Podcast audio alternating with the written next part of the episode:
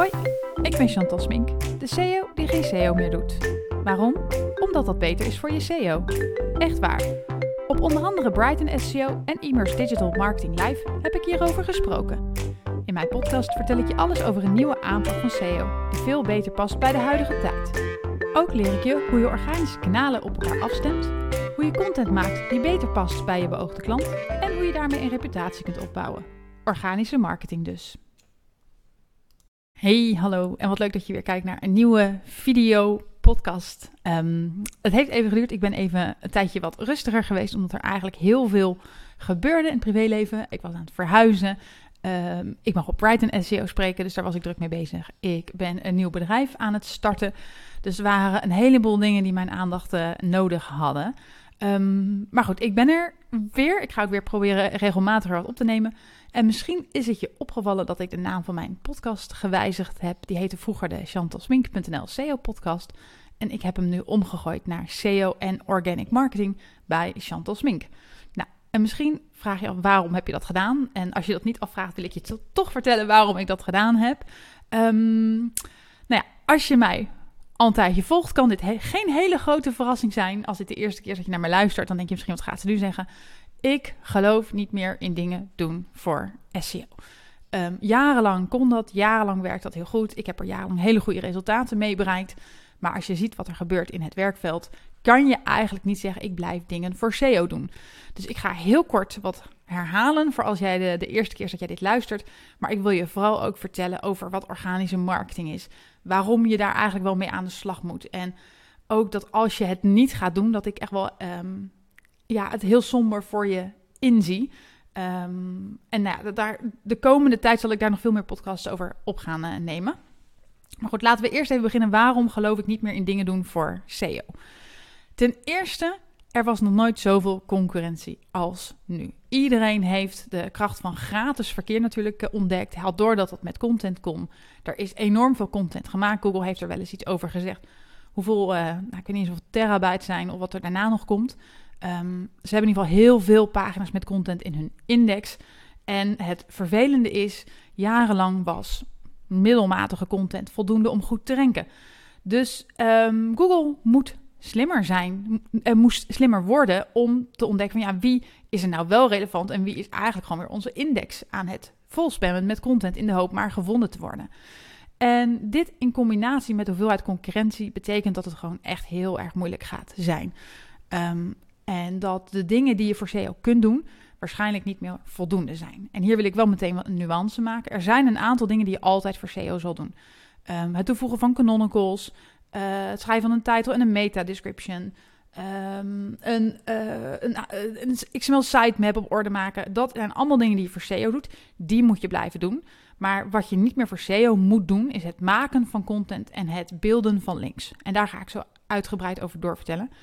En wat ik ook heel goed vind om te benadrukken, dat blijf ik doen, want ik blijf het zien in de praktijk. Dat mensen dat denken, als je de standaard dingetjes voor SEO hebt goed gezet, is dat niet genoeg om te ranken. Een title tag en een meta description invullen is niet genoeg om te ranken. Groene bolletjes in Joost is niet genoeg om te ranken. Er komt heel veel meer bij kijken. Het, weet je, het, die tijden zijn gewoon voorbij. Zo makkelijk is het niet meer. Um, helpful content maken voor SEO. Want Google wil helpful content van je hebben. Ik denk dat als dat op het bord van de SEO ligt, dat dat bijna nooit echt helpvol kan zijn. Niet zoals dat nu bij de meeste bedrijven is ingericht en hoe de meeste bedrijven content maken. Um, Google wil dat we EEAT's worden. Ja, dus partijen met experience, expertise, authority, die trustworthy zijn. Um, kun jij een EEAT worden als je blijft focussen op SEO? Nee, absoluut ben ik heilig van overtuigd. Daar is heel veel meer voor nodig. En daar ga ik dus donderdag over praten op uh, Brighton SEO met de titel Waarom dingen doen voor SEO je geen EEAT maakt. Um, kijk, vroeger kon je linkbeelden en gaven linkjes aan van joh, mensen hebben het over jou, jij bent een partij met autoriteit. Nou, wie um, hier mee bezig is geweest weet linkjes zijn te koop, zijn te rel. Dus een linkje heeft niet meer die waarde die het ooit had, omdat we het zelf hebben uitgehold. Hè? We hebben het zelf misbruikt. Maar Google wil nog steeds hetzelfde kunnen vaststellen. Wie doet ertoe? Um, wat jij ervoor nodig hebt om een EEAT te worden, en dat ga ik denk ik in een andere sessie uh, uitgebreider bespreken, kan niet als je dit aan een SEO'er overlaat, omdat het gewoon te groot is. Um, als je helpful content wil maken, ik geef een tip van de sluier, helpful content maken en EEAT opbouwen, dat moet eigenlijk in het DNA van het bedrijf zitten. Het maken van helpful content doe je niet door iets te googlen en in je eigen woorden weer bij elkaar te zetten. Dan kan het helpvol zijn, maar dan geeft het, heeft het nog steeds geen toegevoegde waarde. En EEAT word je dus niet door te linkbeelden. Dat moet je worden door andere autoriteiten het over jou te laten hebben. Ik geef straks verderop in de podcast een voorbeeld hoe ik dat, uh, hoe ik dat doe. Um, dat kan niet vanuit SEO. Daar heb je gewoon echt wel veel meer power voor nodig om dat voor elkaar te krijgen.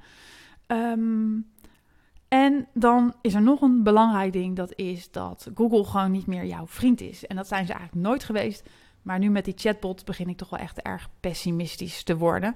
Um, ja, er staan linkjes in. Ja, mensen kunnen doorklikken. Ja, daaronder staan nog steeds de organische resultaten. Dus nee, het zal niet allemaal verdwijnen. Maar ik denk dat er wel een groot gedeelte van de taart gewoon verdwijnt. Mensen hebben hun antwoord gehad en zullen of op een andere pagina binnenkomen, dus bijvoorbeeld een productpagina, en niet meer op jouw blog. Ik geef je een voorbeeld als iemand zoekt naar tips voor het wassen van vette haar. Kijk, als Google daar al de tips geeft hoe het moet doen, zal het eronder producten laten zien. Dat betekent dat Google niet meer jouw blog zal laten zien en niet meer naar jouw blog zal verwijzen. Waarschijnlijk in die chatbot. En dat betekent dus dat verkeer binnenkomt op producten en niet op informatieve pagina's. En als er geen verkeer meer op die informatieve pagina's komt, kan jij niet aantonen dat dat waarde heeft gehad. Um, en dan wordt er dus volgende keer gezegd: we maken het niet meer, want die content trekt geen verkeer vanuit Google. Terwijl het wel degelijk ergens aan heeft bijgedragen.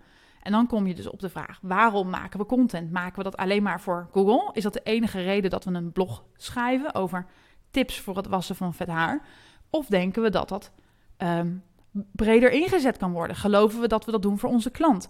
Omdat we um, het in een nieuwsbrief willen gaan delen? Omdat we denken dat mensen die vraag echt hebben. En de vraag is niet weg. Hè? Dat Google het verkeer wegkaapt wil niet zeggen dat die vraag weg is. Dus je kan er ook op andere platformen mee aan de slag. Maar dat ga je nooit rondkrijgen, die business case, als je dingen blijft doen voor SEO. En dat betekent dus dat we een andere motivatie moeten zoeken en naar een, eigenlijk een plan B moeten maken. Want als het verkeer niet meer op dit soort pagina's komt, of misschien steeds minder, ja, weet je, wat gaan we dan doen? Hoe gaan we overleven?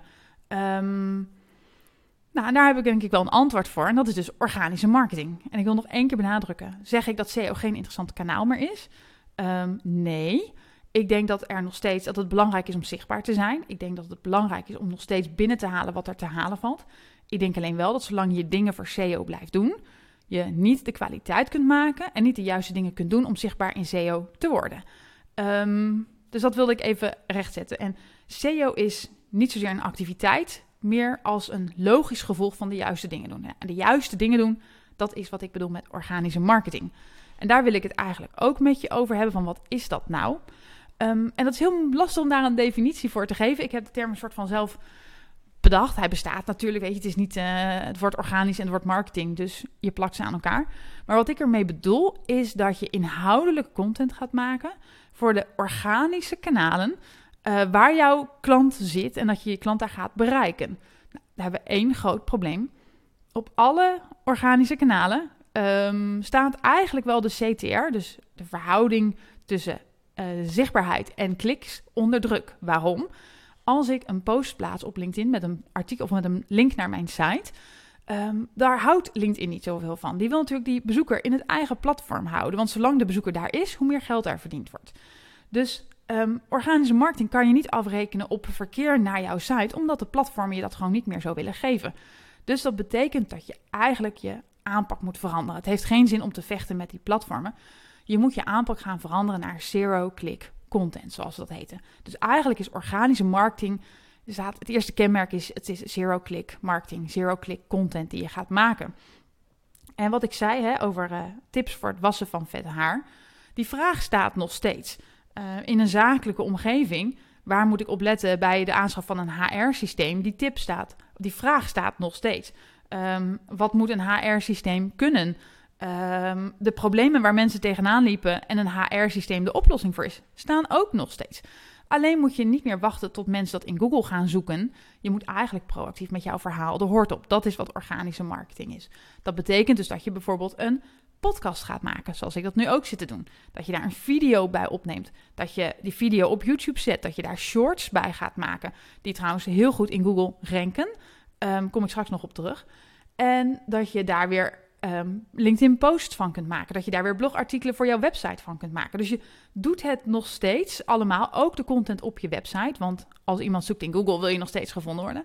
Maar het aanvalsplan is anders. Je komt niet vanuit ik moet content hebben voor SEO. Nee, ik wil hele goede content hebben over de QPAS CG MIMS van mijn klant. En wie nu denkt wat is, ik heb hier ook een podcast over opgenomen wat dit zijn.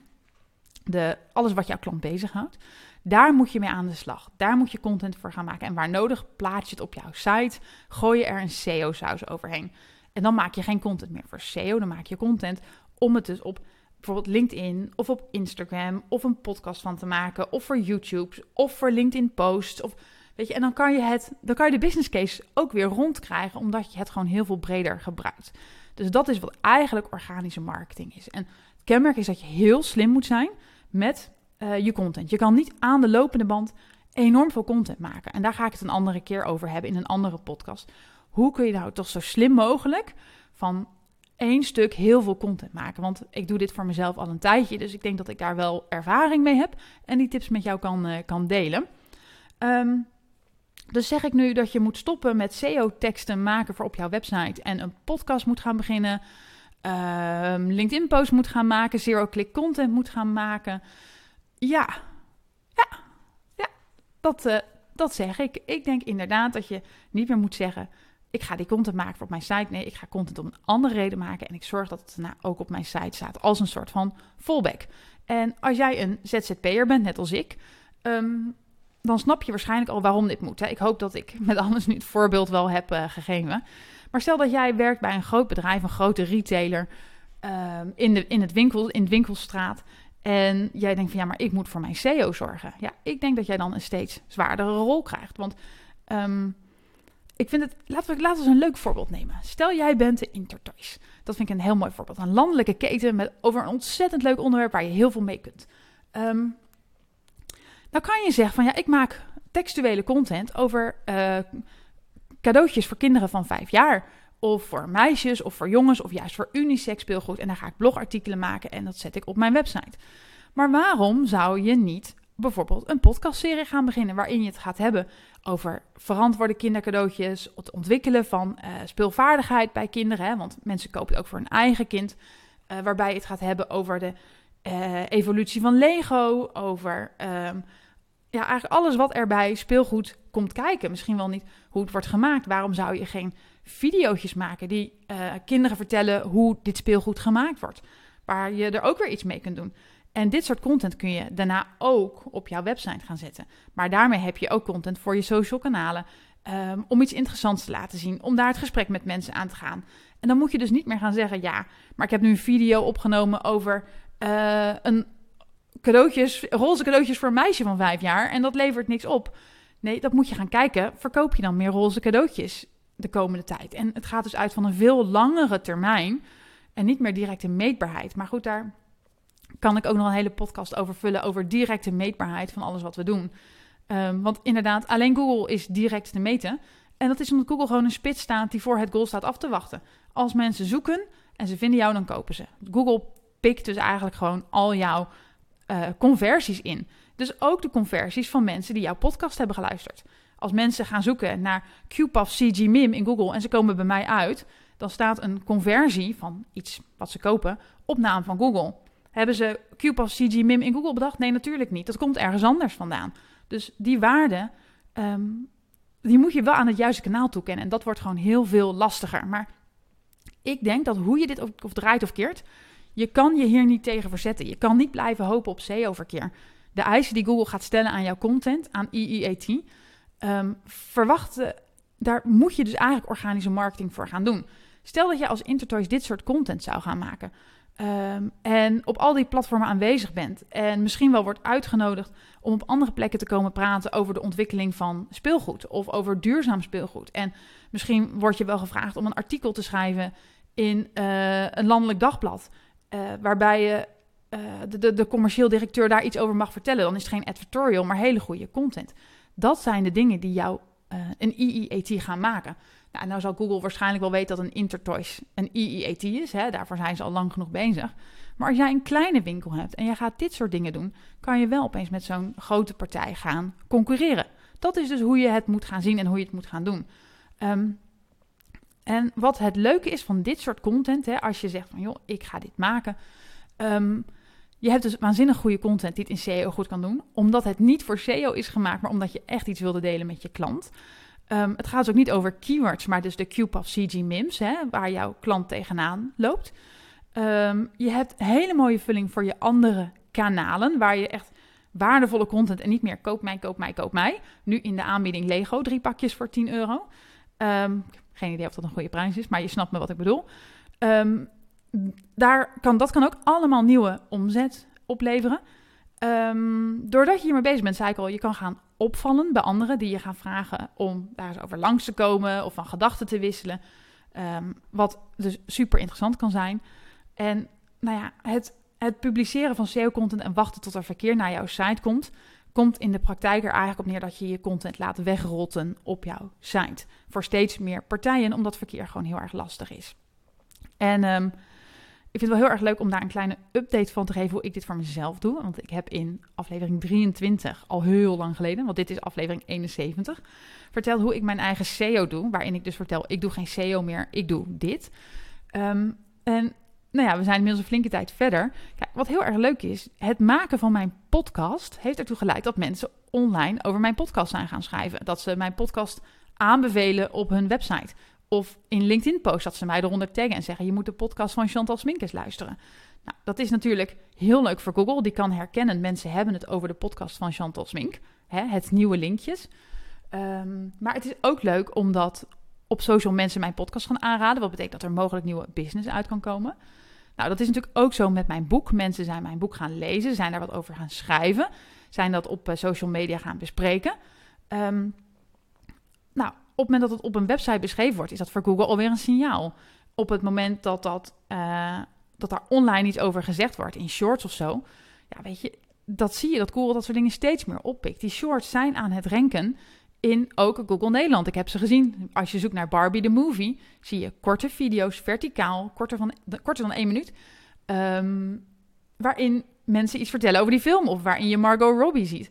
En ik zag ze nu ook voor het eerst op namen van bekende Nederlanders, die korte video's. Dus, en in Amerika zag je die bijvoorbeeld als je op zoek gaat naar mascara of naar blush, zie je ze van influencers renken. Dus SEO wordt ook steeds meer een influencerkanaal. Dus je zal ook die kant mee moeten.